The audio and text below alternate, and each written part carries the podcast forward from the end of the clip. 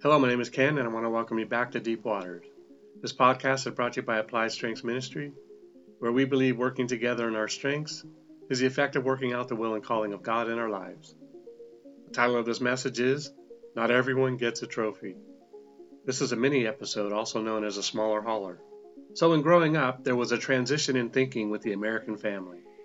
Spankings were seen as too violent and unnecessary, and everyone got a trophy regardless of the differences in the level of talent, discipline, commitment to team or sport, and number of practice hours, etc. I have already addressed the disciplining thing in another message, so I will let that one sit for now. However, I do want you to see the connection between reward versus consequences.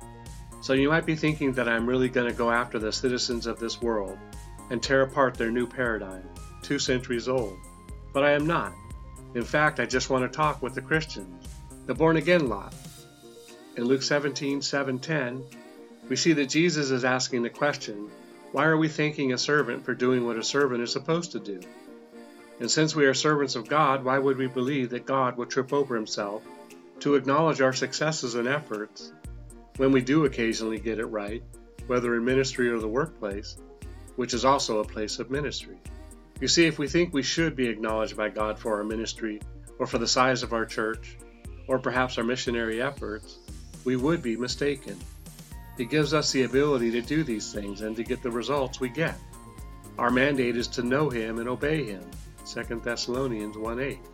Trust me, it's a great and wonderful thing to grow and know God and to serve Him.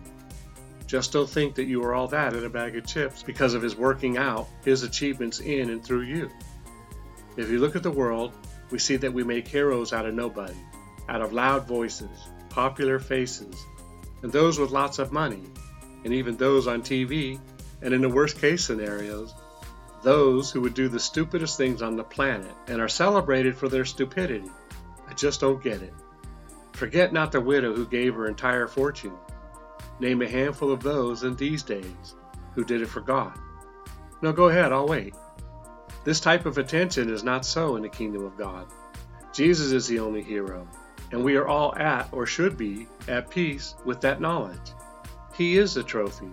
So next time you think you should be recognized for doing what you are doing in the kingdom of God, or that you deserve a trophy for your efforts at work or in your family, think again, my friend. You will surely find this out in the end. Well, that's it for today. And yep, it was a shorty but nothing of God's goes to waste. This is no doubt a life changing message to the thirsty and dry hearer.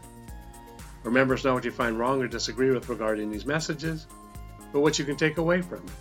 Together, we can do more to impact the kingdom than if we work alone.